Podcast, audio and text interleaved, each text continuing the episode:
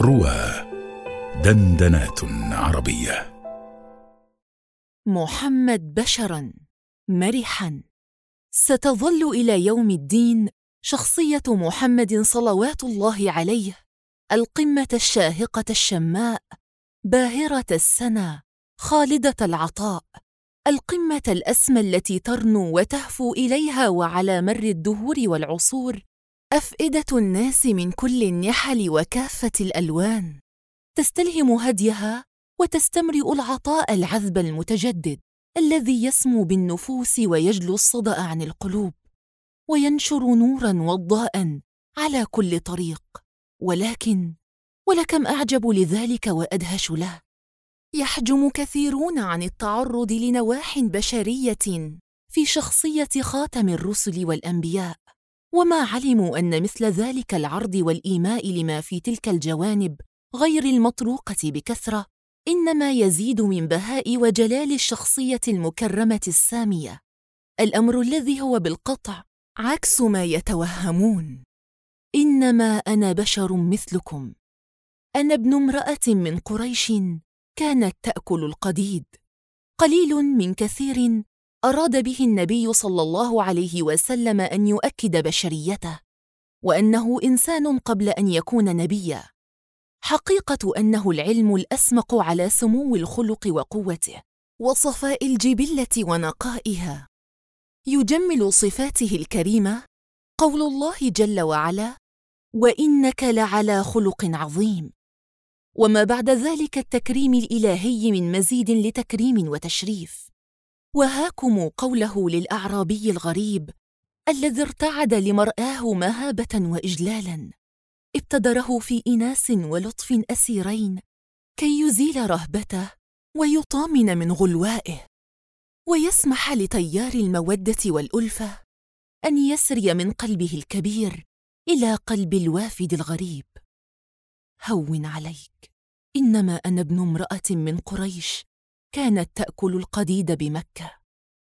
فما من حرج إذن في حديث عن شخصية الرسول البشرية كإنسان يبتسم ويضحك وينشر من حوله جوا من البشر والسعادة في أوقات معينة كانت دواعيها تتطلب ذلك.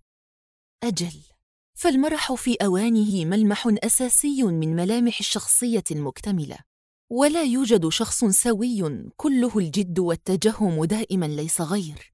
وإنما البشر السليم الفطرة من يزاول السلوك البشري بألوانه كلا في حينه وأوانه. ومحمد وهو الإنسان الكامل خلقا وخلقا كان الداعية إلى الترويح عن النفس من عناء العمل بالمرح البريء ما بين آن وآخر.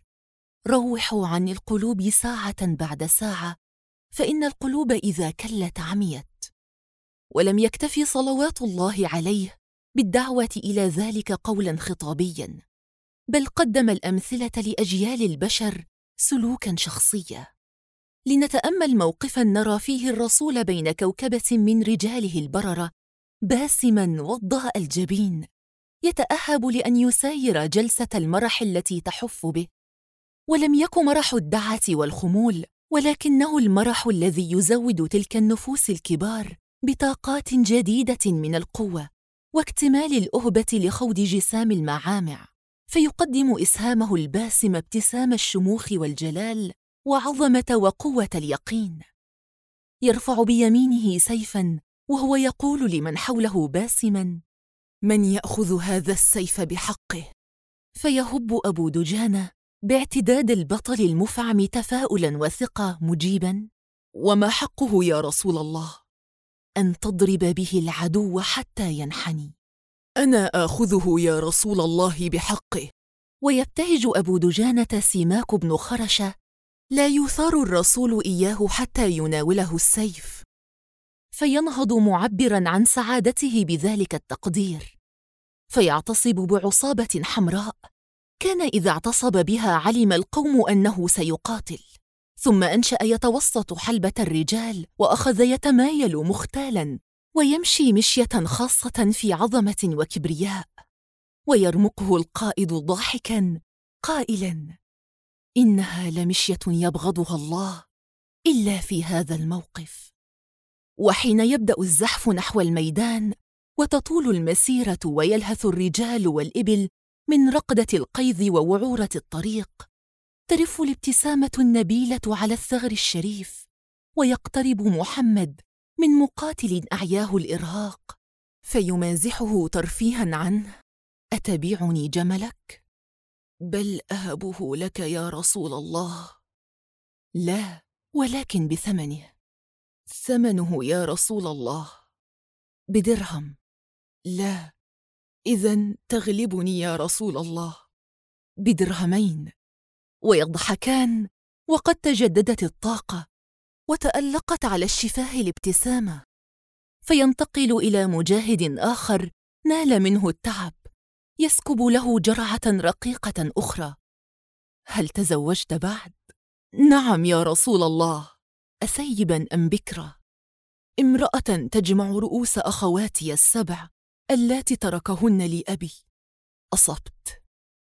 وفي العودة المظفرة لما لا تحلو الدعابه تلقاه امرأة مستفسرة عن زوجها فيقول لها مفتر الثغر لطيف النبرة الحقي زوجك ففي عينيه بياض وتهرع جزعه إلى الزوج لتجده سليما مزهوا بالنصر فتعجب وهي تحدق فيه دهشة وتعيد عليه قول الرسول فيضحك بسعادة وقد أدرك الدعابة ويجيبها قائلا نعم في عيني بياض وسواد أيضا من رآه هابة ومن خالطه احبه ذلك كان تلخيصا موجزا لشخصية الرسول وفي التفاصيل تقول بنت الشاطئ في نساء النبي وحياة محمد صلى الله عليه وسلم في بيته تبدو رائعة في بشريتها. فقد كان يؤثر أن يعيش بين زوجاته رجلا ذا قلب وعاطفة ووجدان. ولم يحاول إلا في حالات الضرورة القصوى أن يفرض على نسائه شخصية النبي لا غير. ضاحك مرة زوجته سودة بنت زمعة في شأن مشيتها المتباطئة وكانت ثقيلة الجسم وتعلم أنه يستملح بعض عباراتها. فردت عليه تقابل مرحه بمرح آخر. صليت خلفك الليلة يا رسول الله. فركعت بي حتى أمسكت بانفي مخافة أن يقطر منه الدم. وتركيزا على توكيد بشريته وإنسانيته عليه السلام نورد قول الدكتور محمد حسين هيكل في حياة محمد حول المفهوم الخطأ عند بعض المتصدين لجوانب ومشاعر بشرية. في شخصية محمد الذي لم يتزوج من تزوج من نسائه بدافع من شهوة أو غرام. وإذا كان بعض الكتاب المسلمين في بعض العصور قد أباحوا لأنفسهم أن يقولوا هذا القول وأن يقدموا لخصوم الإسلام عن حسن نية هذه الحجة فذلك لأنهم انحضر بهم التقليد إلى المادية فأرادوا أن يصوروا محمدا عظيما في كل شيء حتى في شهوات الدنيا. ومن السمات العائلية التي لم يكن محمد الإنسان يجد غضاضه في ممارستها تلطفا وترويحا. ما حدث حتى إبان مرضه الأخير حين عاد ذات صباح إلى بيته بعد أن طاف بالبقيع وحي الراقدين فيه فوجد عائشة تئن متوجعة قائلة وراسه فقال لها وهو يعاني من وطأة المرض حقيقة. بل أنا والله يا عائشة وراسا فلما عادت تكرر الشكوى عاد يكرر المرح قولا ضاحكا يرسله عذبا رقراقا لعله يخفف قليلا من آلامهما معا.